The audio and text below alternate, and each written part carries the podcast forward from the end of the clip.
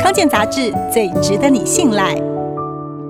寒流接连来袭，大家出门都会记得多穿一点来保暖，但是回到家之后却松懈。其实要注意室内温度，温度太低或太高都有风险。不少研究就指出，室内温度太低对于人体健康会产生不良的影响。世界卫生组织的健康住宅准则中就提到，室内温度太低会导致血压升高、气喘，而且增加死亡率和并发其他疾病的风险。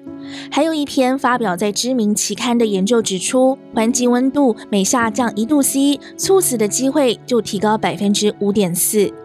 值得注意的是，有三个时机点容易因为温差变化过大而导致猝死，那就是穿脱衣服。刚起床离开被窝，以及准备踏出家门的时候，特别是心血管疾病、三高患者，还有年长的人都需要小心。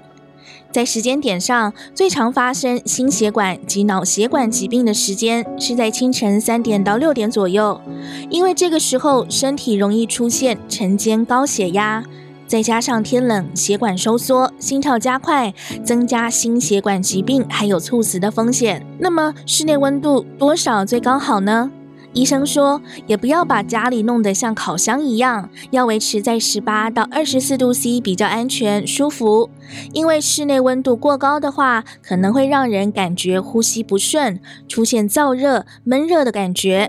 但是，假使低于十八度 C，则容易增加疾病的发生率，尤其年长的人容易出现手脚冰冷的状况。